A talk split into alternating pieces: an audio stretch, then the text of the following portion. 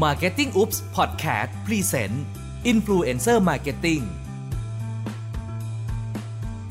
เมื่อทุกวันนี้ผู้บริโภคเชื่อแบรนด์น้อยลง และหันไปเชื่อรีวิวของอินฟลูเอนเซอร์บนโซเชียลมีเดียมากขึ้น เราจึงอยากชวนคุณไปทำความรู้จักกับศาสตร์และศิลป์ของกลยุทธ์ Influencer Marketing ที่นับวันจะเป็นเครื่องมือทางการตลาดที่ทรงพลัง สวัสดีครับ กลับมาพบกับ ผมอีกครั้งนะครับ กิติพัฒน์มหาพันธ์กับพอดแคสต์ในหัวข้อ Influencer Marketing โดย Marketing Oops นะครับผม ใน EP นี้เรามาถึง EP ที่ 6 แล้วนะครับ คือ EP เนี้ยเดี๋ยวเราจะพูดต่อจาก EP ที่ 5 คือ EP ที่แล้วในเรื่องของปัจจัยในการที่เราจะเลือกดูอินฟลูเอนเซอร์นะครับ ทั้งมุมของ Live Influencer แล้วก็ Brand Influencer เลย โดยที่ EP เนี้ยเราจะเน้นที่การเจาะปัจจัยต่างๆนะครับ โดยปัจจัยต่างๆ ที่เรากำลังจะพูดถึงเนี่ยครับที่ผมกำลังจะพูดถึงต่อไปเนี้ยต้องเกริ่นก่อนว่ามันจะมีบางส่วนที่เป็นเชิงทฤษฎีนะครับ แล้วก็บางตัวเนี่ยก็อาจจะเป็นเชิงที่สามารถปฏิบัติได้ ส่วนที่เป็นเชิงทฤษฎีเนี่ยก็อาจจะหาข้อมูล support ได้ค่อนข้างยากหน่อย แต่ผมจำเป็นที่จะต้องพูด เพราะว่าเพื่อให้เกิดความครอบคลุมนะครับผม บอกอย่างนี้ครับก็คือว่า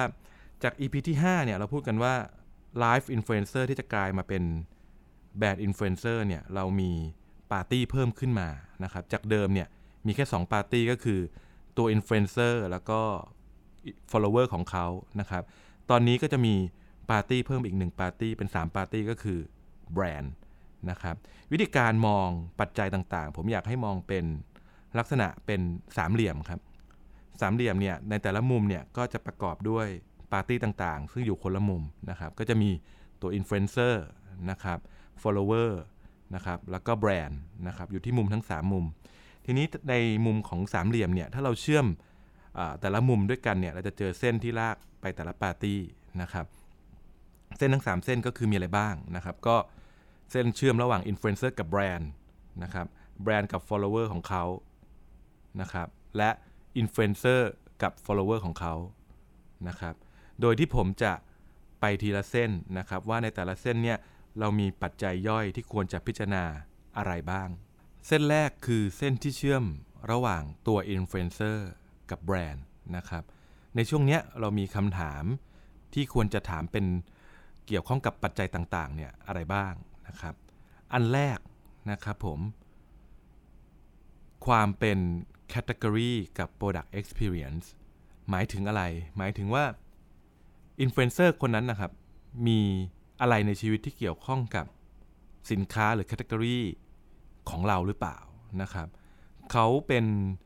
คนที่ใช้สินค้าในกลุ่มของแบรนด์เราหรือเปล่านะครับ ซึ่งคำถามเนี้ยเป็นคำถามแรก ๆ ที่เราควรจะถาม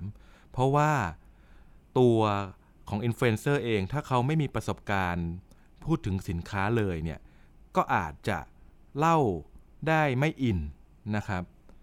ทีนี้มันพูดอย่างนี้ครับว่ามันก็ขึ้นอยู่กับproduct หรือแบรนด์ของเราที่เราดูแลอยู่ ถ้าเป็นสินค้าที่เรียกว่าซื้อง่ายนะครับ เช่นมีขายที่ตามซูเปอร์มาร์เก็ตขายใน7 e เ e ่ e อเนี่ย ก็อาจจะง่ายหน่อย เพราะเป็น low involvement product นะครับ แต่ต้องอย่าลืมว่าถ้าไม่ต่อให้เป็นสินค้าในเซเว่นเองก็ตามเนี่ย ก็ไม่ใช่ทุกอย่างที่ ตัวแม้กระทั่งตัวเราเองจะซื้ออินฟลูเอนเซอร์ก็เช่นกันนะครับ เช่น เขาอาจจะไม่ได้เป็นคนที่กินซีเรียลเป็นอาหารเช้านะครับ เขาอาจจะไม่ชอบกินน้ำเต้าหู้ ก็เป็นได้ หรือว่าบางสินค้าเนี่ยเขาก็ไม่ได้ซื้อประจำเขาซื้อเป็นลักษณะ ad hoc นะครับ เพราะฉะนั้นตัวอินฟลูเอนเซอร์เองเนี่ยในมุมของการซื้อ consumption rate เนี่ยจะไม่ได้มากนะครับ ดังนั้นเนี่ยเวลาการเล่าถึงสินค้าต่างๆ หรือการ refer ถึงสินค้าเนี่ยก็อาจจะไม่ได้อินนะครับ อันนี้เป็นคำถามแรกที่ แบรนด์ควรจะดูนะครับในมุมของระหว่างอินฟลูเอนเซอร์กับแบรนด์นะครับคำถามต่อมาที่เราควรจะรู้ก็คือว่าอินฟลูเอนเซอร์คนนั้นเนี่ยมีแบรนด์ loyalty ต่อเราหรือเปล่านะครับก็คือเกี่ยวเนื่องมาจากข้อแรกนะครับ คือถ้าเขามีประสบการณ์ร่วมกับ category หรือแบรนด์ของเราแล้วเนี่ยต่อมาเนี่ยถ้าจะให้ดีเลยนะครับก็คือเขาควรจะมี ความจงรักภักดีต่อแบรนด์นะครับแต่ก็ไม่ได้จำเป็นเสมอไปว่าเขาอาจจะไม่จำเป็นต้องมี loyalty เขาพูดถึงเราได้นะครับถ้ามุมของแบรนด์เนี่ยได้เจอคนที่พอได้ไปถามอินฟลูเอนเซอร์เนี่ยแล้วแล้วรู้ว่าเขาก็ใช้แบรนด์ของเรา แล้วเขาใช้เป็นประจำแล้วเขามี loyalty เนี่ยในมุมของผมคือถือว่า lucky ก็คือโชคดีนะครับแนะนำให้เรียกว่าผูกกันไว้ยาวๆนะครับเพราะว่าคนที่เขา loyalty ต่อเราเนี่ยส่วนใหญ่ที่จะเจอก็คือว่าเขาจะเต็มที่กับการ ร่วมงานกับเรานะครับเขาจะอินมาก แล้วเวลาเขาถ่ายทอดเนี่ยก็จะถ่ายทอดออกมาได้สนุกและดีกว่าคนที่ไม่มี royalty นะครับแล้วก็เวลาการดีลเนี่ยบางทีอาจจะไม่จำเป็นต้องเป็นลักษณะการดีลแบบ business deal อย่างเดียวนะครับเพราะว่า value ที่เขามองหาเนี่ยไม่ใช่แค่เงินนะครับ แต่ก็จะเป็นส่วนอื่นๆ ที่เขาอยากได้จากแบรนด์ด้วยเป็นต้นนะครับคำถามที่ 3 ในหัวข้อนี้ที่ควรจะถามก็คือว่าเรื่องเกี่ยวกับ competitor หรือว่าคู่แข่งของเรานะครับ ก็คือว่าเราก็ควรจะเข้าไปดูว่าตัวอินฟลูเอนเซอร์ท่านนั้นๆเนี่ยเขารับงานแบรนด์ที่เป็นคู่แข่งของเราไว้แล้วหรือเปล่านะครับ เราก็ต้องมานั่งดูต่ออีกว่า relationship ที่เขามีต่อแบรนด์คู่แข่งของเราเป็นยังไงนะครับ ถ้าเราเจออินฟลูเอนเซอร์ที่รับงานคู่แข่งเนี่ยไว้แล้วเนี่ยครับก็ไม่ได้หมายความว่าเราจะไม่รับนะครับ เราก็ต้องมา พิจารณาอีกครับว่าอินฟลูเอนเซอร์ท่านนั้นเนี่ยเขาเขาอยู่ในหมวดไหนนะครับคือถ้าสมมติว่าถ้าเขาอยู่ในหมวดพวกเพจเชิงรีวิว ก็ไม่แปลกที่เขาจะรับงานแบรนด์คู่แข่งอยู่แล้ว เพราะว่าวันหนึ่งเขาก็ต้องโพสต์เกี่ยวกับรีวิวหลาย ๆ แบรนด์นะครับแต่ถ้าเขาเป็นอินฟลูเอนเซอร์สายพวกอะไรดีอะไลฟ์สไตล์ยูทูบเบอร์นะครับซึ่งไลฟ์สไตล์ยูทูบเบอร์เนี่ยปกติเนี่ยน้อยครั้งมากที่เขาจะ เรียกว่ามีโอกาสที่จะรับแบรนด์แบบติดๆกัน ซึ่งเป็นแบรนด์คู่แข่งกันนะครับไอ้อย่างเงี้ยถ้าเราเจอแบบเนี้ยเราก็ควรจะสอบถามตัวอินฟลูเอนเซอร์นะครับว่ามีการดีลกับแบรนด์คู่แข่งเป็นยังไงบ้างนะครับแล้วเราต้องมองอีกว่าถ้าเราลงเราลงคอนเทนต์ของเราต่อไปด้วยเนี่ยมันก็อาจจะมีเอฟเฟกต่อเนื่อง เพราะว่า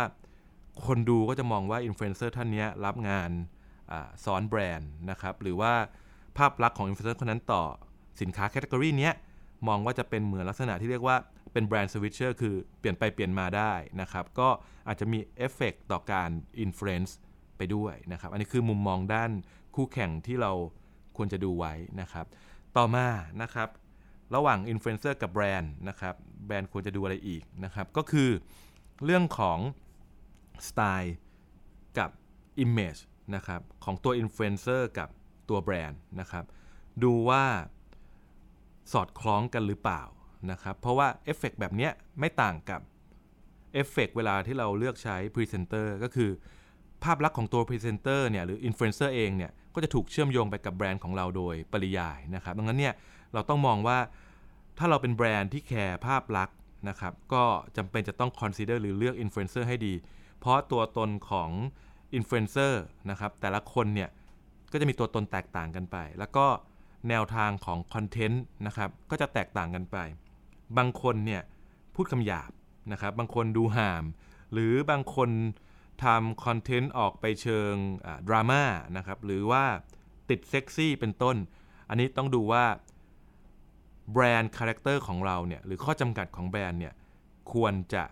เป็นยังไง และเหมาะกับการดูร่วมงานกับอินฟลูเอนเซอร์แบบไหนบ้างนะครับ ซึ่งแนะนำว่า ควรจะมี guidelineให้เคลียร์ตั้งแต่ต้นว่าแบบไหนที่เป็นอินฟลูเอนเซอร์ที่แบรนด์เรียกว่าไม่อยากทำงานด้วยนะครับ หรือว่าติดกับ guideline โดยเฉพาะแบรนด์ที่มี global image เป็นต้นนะครับ อาจจะต้องวาง guideline ตั้งแต่แรก ๆ เลยนะครับคำถามต่อมาที่แบรนด์ควรจะถามเกี่ยวกับตัวอินฟลูเอนเซอร์ก็คือ ความ professional ของอินฟลูเอนเซอร์เองนะครับ ซึ่งปัจจัยเนี้ย มันค่อนข้างสำคัญมากในระดับของอผู้ปฏิบัติการนะครับหรือคนที่ operate เรื่องของอินฟลูเอนเซอร์โดยตรง เพราะว่าตัวอินฟลูเอนเซอร์บางท่านเองอะครับก็เรียกว่าอะไรอะไม่เข้าใจธรรมชาติของการทำธุรกิจนะครับหรือบางท่านก็ต้องเรียกว่ามีความเป็นศิลปินสูง ดังนั้นเนี่ยการร่วมงานกับพวกเขาอะครับบางทีเราต้องเข้าใจไว้อย่างหนึ่งว่าหลาย ๆ อย่างเนี่ยต้องเผื่อว่ามันอาจจะมี อะไรที่ไม่เป็นไปตามที่วางแผนไว้นะครับ เช่น คุณภาพของงานนะครับ การส่งมอบตามไทม์ไลน์หรือว่า error เล็กๆ น้อยๆที่อาจจะเกิดขึ้นนะครับ คือในจุดนี้ผมต้องออกตัวก่อนว่าอินฟลูเอนเซอร์หลายๆท่านที่ผมเคยร่วมงานด้วยเนี่ยก็คือเรียกว่าน่ารักมากนะครับ คือพวกเขาเนี่ยเข้าใจความเป็นธรรมชาติของการร่วมงานกับแบรนด์นะครับ มีความเป็นมืออาชีพนะครับ เพียงแต่ว่า อาจจะมีอินฟลูเอนเซอร์นะครับบางกลุ่มที่ยังไม่เคยมีประสบการณ์ทำงานร่วมกับแบรนด์เนี่ยพูดง่าย ๆ คือคืออเป็นมือใหม่นะครับ แต่ว่าไม่ใช่ว่าเขาไม่ได้อยากทำแบบ professional นะครับเพียงแต่ว่าเขาไม่รู้ว่าจะทำอย่างไรนะครับ คือกลุ่มเนี้ยพอทำไปร่วมงานทำเรียกว่าร่วมงานไปเรื่อยๆเนี่ยครับก็ก็จะมีความโปรขึ้นตามชั่วโมงบินนะครับ ซึ่งก็จะมีส่วนน้อยจริง ๆนะครับที่ จะมีอินฟลูเอนเซอร์บางท่านที่มีความเป็นศิลปินสูงนะครับ ก็จะว่าไปก็ไม่ต่างกับศิลปินเซเลบที่มีชื่อเสียงนะครับ ดังนั้นเนี่ยวิธีการเจรจาหรือการร่วมงานเนี่ยครับก็จะมีความแตกต่างกันไปในแต่ละอินฟลูเอนเซอร์แต่ละกลุ่มนะครับ แต่จริงๆ ความสำคัญนะครับในหัวข้อนี้ไม่ใช่เรื่องของความ professional อย่างเดียวนะครับที่เราจะดูเรื่องของความ professional เนี่ยเป็นเรื่องของการรับมืออินฟลูเอนเซอร์ในหลาย ๆ รูปแบบนะครับแต่สิ่งที่สำคัญที่สุดคือเรื่องของในหมวดนี้คือความรับผิดชอบต่องานนะครับหรือ accountability คือเราจะต้องเลือกอินฟลูเอนเซอร์ที่ไว้ใจได้นะครับว่าไม่ว่ายังไงก็ตามเนี่ยพวกเขาจะไม่ทิ้งงาน หรือแคนเซิลงานกลางอากาศ หรืออย่างมากก็คืออทำให้ผลกระทบเกิดขึ้นได้เรียกว่าเล็กน้อยที่สุด เพราะว่า บางทีผลกระทบเนี่ยอาจจะมีผลต่อเนื่องนะครับกับส่วนอื่นๆ ของการตลาดหรือว่าภาพใหญ่ก็ตามนะครับ คือถ้าอินฟลูเอนเซอร์ที่เรียกว่าไม่ค่อยรับผิดชอบต่องานเนี่ยน้อยครั้งนะครับที่จะเจอนะครับ เพียงแต่ว่าถ้าเจอเนี่ยเราจะต้องมีแผน B ในการรับมือนิดหนึ่งนะครับ แล้วก็จริงๆแล้วถ้าอยากรู้ว่าอินฟลูเอนเซอร์ท่านไหนเป็นยังไงอะครับคือ อาจจะถามหรือรู้จักวงในก็ได้ เพราะว่าวงในคนที่ดีลกับอินฟลูเอนเซอร์ก็พอจะพูดกันอยู่นะครับว่าอินฟลูเอนเซอร์แต่ท่านแต่ละท่านเนี่ยเป็นยังไงนะครับ เพียงแต่ว่าผมอยากจะขอรีมาร์กไว้ข้อหนึ่งก็คือว่า เราไม่ควรฟังข้อมูลนะครับเรื่องแบบนี้จากด้านเดียว เพราะว่าการฟังข้อมูลจากด้านเดียวเนี่ยมันทำให้เราไม่ได้ข้อมูลที่ complete นะครับ คือต้องบอกว่าการทำ influencer marketing ในส่วนนี้ มันหลีกเลี่ยงไม่ได้เลยที่จะมีโอกาสที่จะเกิดข้อขัดแย้งกัน เพราะว่าบางทีเนี่ยความคาดหวังของอินฟลูเอนเซอร์กับแบรนด์เนี่ยไม่ได้ตรงกัน แล้วสิ่งที่เกิดขึ้นก็คือ เราจะมีทัศนคติต่อฝั่งตรงข้ามเนี่ยไม่เหมือนกัน ดังนั้นเนี่ยเราจะต้องเข้าใจก่อนว่าในบางครั้งในบางสถานการณ์เนี่ยแบรนด์เองก็อาจจะเป็นฝ่ายที่ขอมากเกินกว่าที่อินฟลูเอนเซอร์จะรับไหวก็ได้นะครับ เพราะว่า คนที่อินฟลูเอนเซอร์ควรแคร์ที่สุดเนี่ยไม่ใช่แบรนด์ แต่ว่าคือ follower ของเขานะครับพอมันเกิดข้อขัดแย้งแล้วเราได้รับข้อมูลจากคนวงในที่มาจากฝั่งแบรนด์อย่างเดียวเนี่ยก็อาจจะไม่ complete นะครับผมแนะนำว่าเราควรจะฟังจากฝั่งอินฟลูเอนเซอร์ด้วยนะครับเพื่อที่จะทำให้เรารู้ว่าเหตุการณ์ที่เกิดขึ้นก่อนหน้านี้มันมีอะไรทำให้เราก็ได้ข้อมูลที่ complete จริงๆนะครับส่วนต่อมาก็คือปัจจัยข้อสุดท้ายในหัวข้อแรกนะครับก็คือ เรื่องของความคุ้มค่านะครับก็คือเป็นเรื่องของเงินเงินทองทองนะครับก็คือว่าเราก็ควรจะดูว่าอินฟลูเอนเซอร์เนี่ยท่านเนี้ยเมื่อแบรนด์ร่วมงานด้วยแล้วเนี่ยเทียบกับข้อเสนอนะครับที่เราให้ไปเนี่ยมันตอบโจทย์ของเราหรือเปล่า มันคุ้มค่าหรือเปล่านะครับทั้งนี้มันขึ้นอยู่กับว่าเราวัดผลยังไงนะครับ ต้องบอกก่อนว่าบางทีเนี่ย การร่วมงานหรือสร้าง relationship กับอินฟลูเอนเซอร์นะครับ ระหว่างอินฟลูเอนเซอร์แบบมือสมัครเล่นนะครับ คือทำสนุกสนุกกับมืออาชีพนั้นมีข้อแตกต่างกันนะครับ ความคุ้มค่านะครับ ข้อเสนอต่างๆที่เราให้กับอินฟลูเอนเซอร์แบบมือสมัครเล่นเนี่ย บางทีเนี่ย ก็อาจจะเรียกว่าคุ้มนะครับ เพราะว่าในบางครั้งในสถานการณ์เนี่ย เราไม่ได้ทำในสิ่งที่เรียกว่า Money Talk อย่างเดียวนะครับบางทีแบรนด์ชอบทำลักษณะที่ว่านำเสนอสินค้ามาให้ หรือแลกเปลี่ยนสินค้ากับการทำคอนเทนต์นะครับโดยไม่ได้มีการจ่ายนะครับค่าเสียเวลาให้กับอินฟลูเอนเซอร์แบบเดียวกับที่ทำกับมืออาชีพนะครับซึ่งอินฟลูเอนเซอร์กลุ่มที่เป็นลักษณะแบบนี้แบรนด์ส่วนใหญ่ครับก็ถือว่าค่อนข้างคุ้มเพราะว่า หลาย ๆ อย่างเนี่ยแบรนด์มีต้นทุนอยู่แล้วนะครับเช่นต้นทุนจมนะครับที่เกิดขึ้นนะครับดังนั้นเนี่ยความคุ้มค่าด้านนี้ก็จะสูง แต่ผมต้องบอกก่อนว่าอาจจะเหมาะกับอินฟลูเอนเซอร์ในกลุ่มแบบมือสมัครเล่นจริง ๆ นะครับ แต่ถ้าเราดีลกับอินฟลูเอนเซอร์มืออาชีพนะครับ เราต้องเรียกว่าอะไรครับ เรื่องเงินเงินทองทองเนี่ยก็จะอยู่ในข้อพิจารณามากขึ้นนะครับ ซึ่งเราอะจำเป็นจะต้องคุยเรื่องเงินที่จ่ายกับ ผลที่เราต้องการจากอินฟลูเอนเซอร์ให้แน่ชัดนะครับ เพราะว่าดีลแบบเนี้ยเวลาเราดีลกับอินฟลูเอนเซอร์มืออาชีพเนี่ยแบรนด์เนี่ยตัวแบรนด์เองก็ต้องหวังผลนะครับ ซึ่งการหวังผลเนี่ยเราจะให้อิสระกับอินฟลูเอนเซอร์แบบเล่าอะไรก็ได้เนี่ยก็คืออาจจะไม่ใช่ร้อยเปอร์เซ็นต์แบบนั้นนะครับ ในมุมของอินฟลูเอนเซอร์เองเนี่ยก็ต้องพิจารณาอย่างรอบคอบนะครับว่าอะไรที่แบรนด์เรียกร้องมากเกิน ความรู้สึกของเรานะครับ เราต้องคอย balance นะครับ เพราะว่าเราอาจจะต้องแคร์ follower ของเรานะครับ ในมุมตรงนี้ครับ สิ่งที่เรามักจะเจอกันเสมอๆ คือฝั่งแบรนด์เองเนี่ย ก็จะมองว่าผลตอบแทนกับสิ่งผลตอบแทนกับเงินที่เราจ่ายให้อินฟลูเอนเซอร์เนี่ยควรจะคุ้มค่าที่สุดนะครับ ซึ่งจริงๆ แล้วเนี่ยการคุ้มค่าที่สุดเนี่ยบางทีมันก็อาจจะมากเกินขอบเขตในการทำอินฟลูเอนเซอร์จนกลายเป็น การ hard sales หรือมองอินฟลูเอนเซอร์เป็นสื่อประเภท traditional ไปนะครับคำแนะนำของผมในจุดนี้คือเอเราอาจจะมองในเรื่องของความคุ้มค่าจริงนะครับ แต่ต้องมองว่าตัวอินฟลูเอนเซอร์เองนะครับก็ไม่ใช่สื่อที่เรียกว่าสามารถที่จะเค้นความคุ้มค่าออกมาได้เต็มที่นะครับ ซึ่งเราจะมีเหตุผลอธิบายตรงนี้ใน EP หน้านะครับ ทีนี้ผมจะกลับมาเรื่องของตัวความคุ้มค่านี่อีกนิดนึงก็คือว่า บางทีเราจะเจอคำถามสำคัญสำคัญก็คือว่า การร่วมงานกับอินฟลูเอนเซอร์ระดับท็อปของประเทศเนี่ย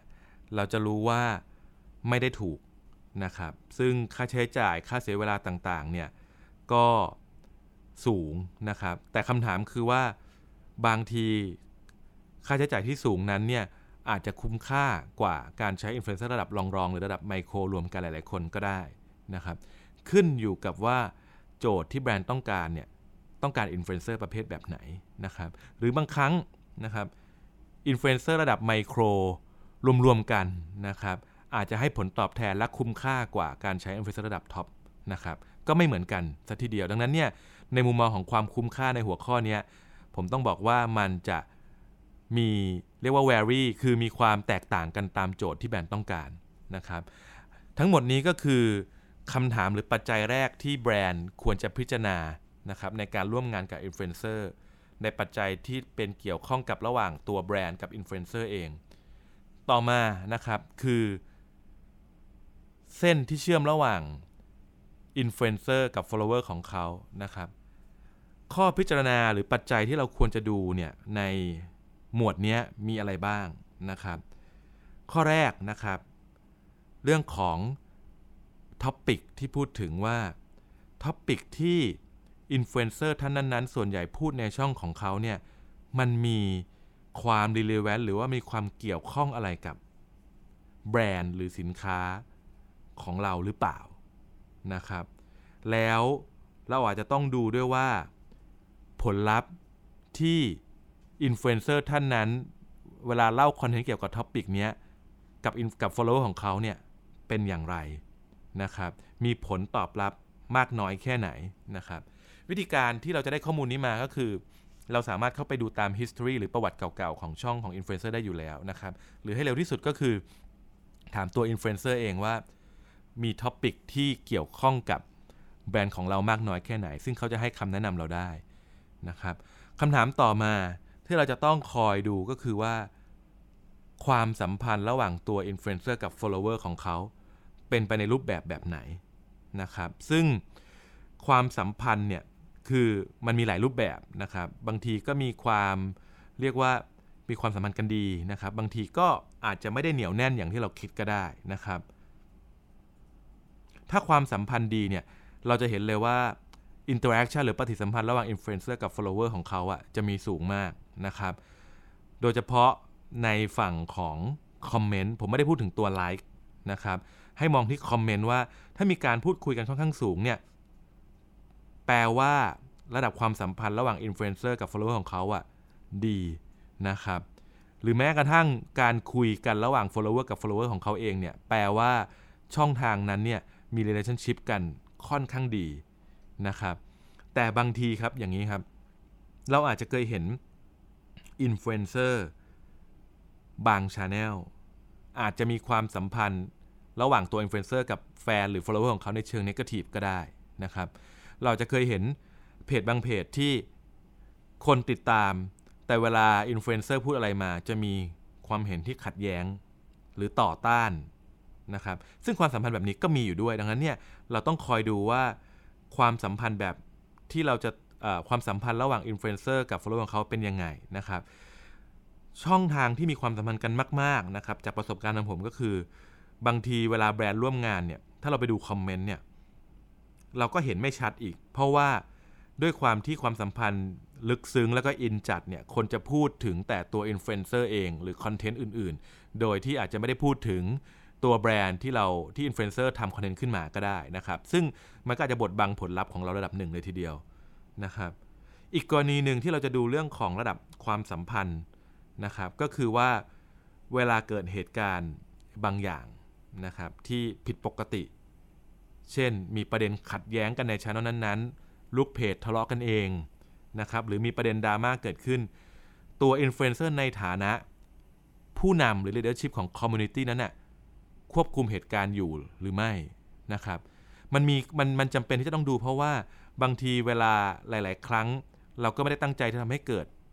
กระแสหรือกระแสลบอะไรขึ้นมา แต่ถ้ามันเกิดขึ้นเนี่ยตัวอินฟลูเอนเซอร์เองอะ่ะสามารถเอาลูกเพจเอา follower ของตัวเองอยู่หรือเปล่า อันนี้ก็จะเป็นคำถามที่เราควรจะถามเหมือนกันนะครับ เพื่อป้องกันเหตุที่ไม่คาดฝันคำถามต่อมาก็คือว่า quality of engagement ก็คือคุณภาพของ engage นะครับ ข้อก่อนหน้านี้เป็นพูดถึงความสัมพันธ์ แต่ข้อนี้จะพูดถึง engagement ไปเลยนะครับว่า เพราะว่า engagement เนี่ยเป็น metric ที่เราใช้วัดเป็นตัวเลขอยู่ค่อนข้างบ่อยในเรื่องของระดับความสัมพันธ์นะครับ ไม่ว่าจะเป็น metric อย่าง like dislike นะครับ comment share save หรือว่า retweet นะครับคือในมุมมองของผมเนี่ยเราก็สามารถเข้าไปดูตัวเลข engagement ได้นะครับ ถ้าเรามองว่าปัจจัยนี้เป็นปัจจัยสำคัญในการเลือก ร่วมงานกับอินฟลูเอนเซอร์นะครับ แต่ว่าผมอยากจะบอกว่าเราควรที่จะดูทั้งฝั่งตัวเลข แล้วก็ไม่ใช่ตัวเลขด้วยนะครับ ฝั่งไม่ใช่ตัวเลขหมายถึงอะไร ก็คือการอ่านคอมเมนต์หรือว่าการดูว่าคนที่แชร์คอนเทนต์นั้นนะครับ นอกจากแค่กดแชร์เฉยแล้วอะ่ะเขามีการเขียนว่าอะไรตอนในคอนเทนต์ที่เขาแชร์ด้วย การอ่านประเภทนี้ทำให้เรามองเห็นเลยว่าคนชอบคอนเทนต์หรือมี engagement กับตัวอินฟลูเอนเซอร์ท่านนี้ในรูปแบบแบบไหนนะครับ การที่มองตัวเลขอย่างเดียวเนี่ยก็สามารถทำได้เหมือนกัน แต่ผมอยากจะให้ระมัดระวังว่า การตีความตัวเลข engagement ตีความได้หลายแบบ และบางแพลตฟอร์ม ก็สามารถ make เลข engagement ขึ้นมาได้ ผ่านการใช้ paid media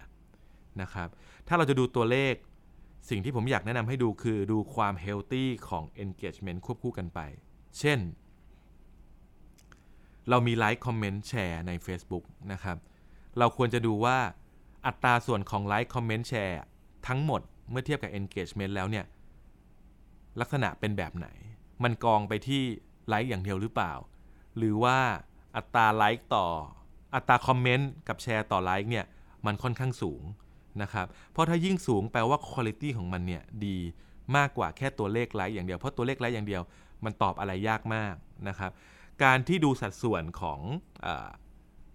ค่าของ engagement ต่างๆ เนี่ย มันก็สามารถดูได้เลยว่า quality of engagement ของแต่ละ channel เนี่ย healthy มากน้อยแค่ไหนนะครับ ส่วนถ้าเป็นช่องเชิงวิดีโอนะครับ อันนึงที่น่าสนใจก็คือ การดูค่าเรียกว่าอะไร percent average watch time ก็คือว่าเฉลี่ยคนดูวิดีโอของช่องนั้นๆน่ะดูกี่เปอร์เซ็นต์ของคอนเทนต์ทั้งหมดนะครับ คือถ้าสมมติยิ่งดูเยอะเนี่ยแปลว่า engagement คอนเทนต์ที่อินฟลูเอนเซอร์ทำสามารถดึงคนดูอยู่ให้นานที่สุดเท่าที่จะนานได้ แปลว่าช่องนี้เอาคนดูอยู่มี engagement ที่ดีได้ระดับหนึ่ง อันนี้คือเป็นตัวเลขที่บางทีเราก็สามารถเอามาดูได้ เวลาเราเลือกร่วมงานกับอินฟลูเอนเซอร์นะครับ แต่ว่าผมต้องบอกงี้ก่อนว่า ตัวเลขทั้งหมดเนี่ยมันมีข้อยกเว้นทั้งนั้นเลยนะครับ เราจะยังไม่ลงรายละเอียดเรื่องของ metric ในตอนนี้ แต่เราจะไปลงรายละเอียดกันอีกครั้ง เมื่อเราพูดถึง KPI นะครับ เพราะว่าแต่ละแพลตฟอร์ม แต่ละ metric เองเนี่ยมีข้อแตกต่างและมีข้อยกเว้นที่แตกต่างกันพอสมควรนะครับคำถามต่อมาของหัวข้อนี้นะครับก็คือคำถามสุดท้ายของหัวข้อนี้ก็คือว่า influence level ที่ influencer คนนั้นมีต่อ follower เป็นลักษณะแบบไหนนะครับ ซึ่งข้อนี้เราจะเป็นที่จะต้อง observe พอสมควรเลย เพราะว่า เราอาจจะไม่มี Data ที่จะมา support ในจุดนี้นะครับ คือเราอาจจะพอสังเกตได้ว่า influencer คนนั้นเนี่ยเวลาพูดเรื่องอะไรสักอย่างใดอย่างหนึ่งเนี่ยมีคนคอยตามมากน้อยแค่ไหนนะครับ หรือดูว่าเวลาเขาพูดถึงเกี่ยวกับแบรนด์เนี่ยมีคน mention กลับเกี่ยวกับแบรนด์มากน้อยแค่ไหน อะไรเป็นสิ่งที่เราเป็นสัญญาณหรือสัญญาณที่เราจะวัดได้นะครับ อันเนี้ยมันจะมีความดูยากระดับหนึ่ง เพราะบางทีเราก็จะเห็นบางทีเราก็จะไม่เห็นขึ้นอยู่กับประเภทของอินฟลูเอนเซอร์นะครับแต่ว่าอิทธิพลเนี้ยถึงแม้จะดูยากนะครับ ก็ต้องบอกว่ามันมีอยู่จริงนะครับ เช่นสมมติผมพูดถึงผมขออนุญาตยกตัวอย่างลิซ่าวงแบ็คพิงค์นะครับที่มีคนให้ฉายาว่าเจ้าแม่โซเอานะครับเพราะว่าไม่ว่าลิซ่าจะหยิบจับอะไรเนี่ยแบรนด์อะไรเนี่ยก็จะมักจะขายดีเสมอนะครับหรือว่ากรณีอย่างอย่างบ้านเราอย่างเงี้ยครับอย่างดาราดัง อย่างชมพู่นะครับตอนที่เขาใส่รองเท้า Converse นะครับในงานแต่ง after party เนี่ยก็มี voice เรื่องนี้นะครับถ้าใครจำกันได้ไม่กี่ปีก่อนหน้านี้ก็ประเด็นนี้ก็จะเป็นสิ่งที่น่าสนใจคือเอเวลาอินฟลูเอนเซอร์บางคนพูดถึงแบรนด์มันมีอิทธิพลอยู่จริงๆนะครับอย่างกรณี Converse เนี่ยถ้าเราไปดูที่ Google Trends เนี่ยปรากฏว่ามีคน search เกี่ยวกับแบรนด์เนี้ยสูงขึ้นในช่วงเวลานั้นพอสมควรนะครับ จากที่เราพูดมาทั้งหมดเนี่ยคือ influence level เนี่ยมันค่อนข้างจะวัดผลยากในการเลือก influencer ในตอนแรก แต่ทิปหนึ่งที่ผมอยากแนะนำก็คือว่าถ้าเราไม่รู้จริง ๆ นะครับ สิ่งที่ทำได้คืออะไรนะครับคำแนะนำของผมก็คือว่าให้ทดลอง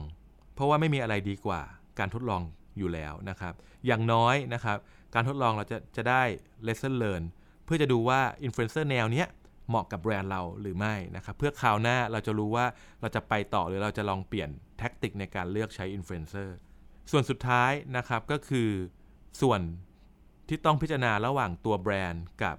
ตัว follower ของอินฟลูเอนเซอร์นะครับซึ่งส่วนนี้เราจะไปพิจารณาถึงปัจจัยเลยว่า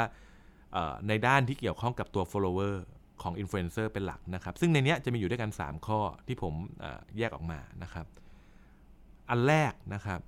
share target audience อันนี้คือเป็นจุดแรกที่เราควรดูเลยว่า ฐาน follower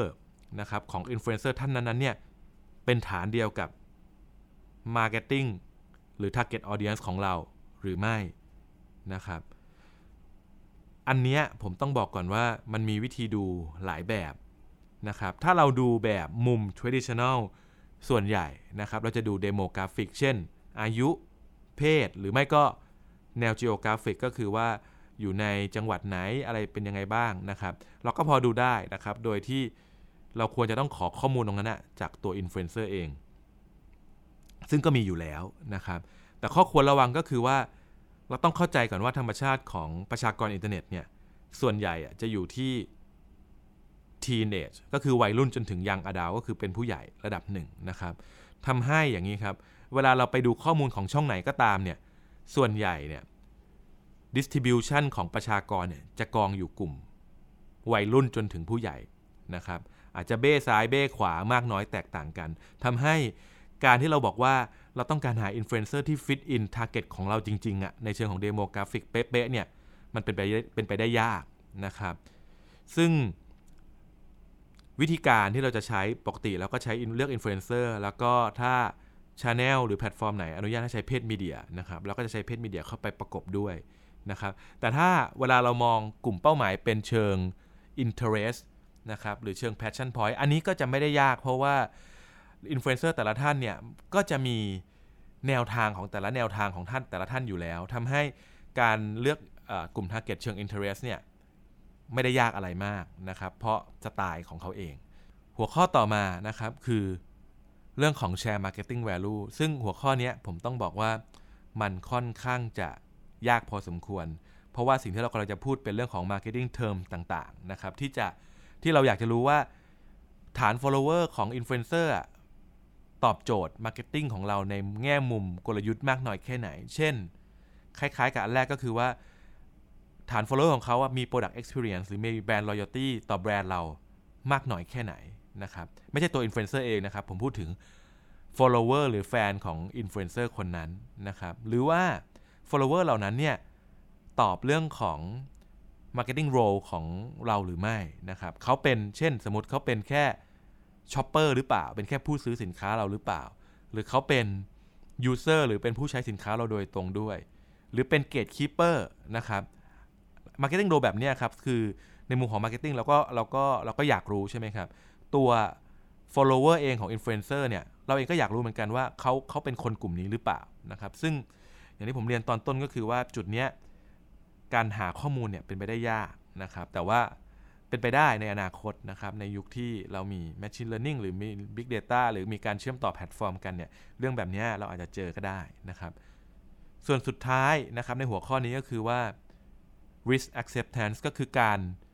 ยอมรับความเสี่ยง เมื่อเราจะต้องดีลกับ follower เหล่านั้น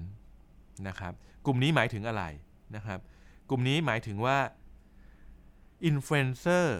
แต่ละประเภทแต่ละกลุ่ม จะมีลักษณะ follower ที่เป็นกลุ่มคนคล้ายๆกัน มีมวลพฤติกรรมคล้ายๆกันนะครับ เราก็จะรู้ว่าเพจบางเพจแฟนของเขามีความเกรียนมากนะครับ อันนี้ผมไม่พูดถึงว่าเป็นเพจไหน แต่ว่าในในในโลกอินเทอร์เน็ตมีอยู่แล้วนะครับ เพราะว่าตัวอินฟลูเอนเซอร์ทำคอนเทนต์ที่ดึงดูดคนเหล่านี้มาอยู่ด้วยกันนะครับ ถึงแม้ตัวอินฟลูเอนเซอร์นี้อาจจะเหมาะกับแบรนด์ในการร่วมงาน เมื่อเราเทียบปัจจัยอื่น ๆแล้ว แต่ว่าข้อนี้เองนะครับ เรายอมรับความเสี่ยงได้หรือไม่ว่า มีโอกาสที่แฟน ๆ เหล่านั้น ด้วยความเกรียนของเขาเนี่ยจะย้อนกลับมาทำร้าย voice ของแบรนด์เอง เช่น แทนที่จะพูดถึงแบรนด์เรา ก็ไปพูดถึงแบรนด์คู่แข่ง แล้วให้คะแนนเราเป็น negative นะครับ เหตุการณ์แบบเนี้ยเกิดขึ้นได้อยู่แล้วนะครับ คือคุณภาพของแฟนที่อยู่ในอินฟลูเอนเซอร์แต่ละคน ก็จะมีลักษณะพฤติกรรมไม่เหมือนกัน ดังนั้นเนี่ยเราต้องมานั่งดูว่าเรายอมรับความเสี่ยงมากน้อยแค่ไหน นะครับ ใน EP นี้ทั้งหมดนะครับเราพูดถึงอะไรบ้างนะครับ ก็มาถึงบทสรุปนะครับ เราพูดถึงว่าใน EP นี้เราพูดถึงว่าปัจจัยในการเลือกอินฟลูเอนเซอร์ให้เหมาะกับแบรนด์มีอะไร เพื่อที่เขาจะได้กลายเป็น brand influencer เต็มตัวนะครับ ผมพูดถึงว่าเราควรจะดูบน 3 ปัจจัยหลักๆ จาก 3 ปาร์ตี้นะครับ ก็คืออินฟลูเอนเซอร์แบรนด์แล้วก็ follower ของเขา ในเรื่องแรกนะครับเป็นเรื่องระหว่างอินฟลูเอนเซอร์กับแบรนด์ เราควรจะดูว่าประสบการณ์ร่วมกับสินค้า หรือแบรนด์ของเราที่อินฟลูเอนเซอร์มีมีมากน้อยแค่ไหน ต่อมาเราดูที่ brand loyalty หรือความจงรักภักดีที่มีต่อแบรนด์ของเราเนี่ยมากน้อยแค่ไหน เราควรจะดูเรื่องการรับงานคู่แข่งนะครับ เราควรจะดูเรื่องสไตล์หรือ image ที่เข้ากับแบรนด์ของเรานะครับ เราควรจะดูเรื่องความ professional หรือความไว้ใจได้เวลาร่วมงานกัน และเราควรจะดูเรื่องความคุ้มค่าในการลงทุน เพื่อตอบโจทย์แบรนด์ของเรา อันนี้ระหว่างอินฟลูเอนเซอร์กับแบรนด์ เรื่องต่อมาคือระหว่างอินฟลูเอนเซอร์กับ follower ก็คือว่า topic ของช่องนั้นๆที่อินฟลูเอนเซอร์ทำขึ้นมาเนี่ยเหมาะกับแบรนด์เราหรือไม่ และ follower ของเขามีผลตอบรับยังไง ข้อ 2 ระดับความสัมพันธ์ ระหว่างตัวอินฟลูเอนเซอร์กับ follower เป็นลักษณะแบบไหน ข้อ 3 นะครับ คุณภาพของ engagement มีลักษณะเป็นแบบไหน ข้อ 4 ระดับ influence ถ้าเขาจะมาเป็นแบรนด์ influencer ให้กับเรา และหัวข้อสุดท้ายก็คือปัจจัยระหว่างแบรนด์กับ follower โดยมีสิ่งที่ต้องคำนึงดังนี้ก็คือ 1. กลุ่มเป้าหมายตรงกันหรือไม่ 2. follower เหล่านั้นมีผลต่อ marketing value ต่างๆ ที่เราต้องการหรือไม่ และข้อสุดท้ายข้อ 3 ก็คือการยอมรับความเสี่ยงอันเกิดจาก ธรรมชาติของประเภท follower เหล่านั้นเองนะครับ ก็อันนี้เป็นสิ่งที่ผมอยากจะแชร์ในเรื่องของการเลือกพิจารณาดูอินฟลูเอนเซอร์นะครับ ถ้าใครมีมุมมองอื่นๆ เพิ่มเติมนะครับ ก็สามารถมาแชร์ด้วยกันได้ แล้วก็ยินดีเป็นอย่างยิ่งสำหรับวันนี้สวัสดีครับ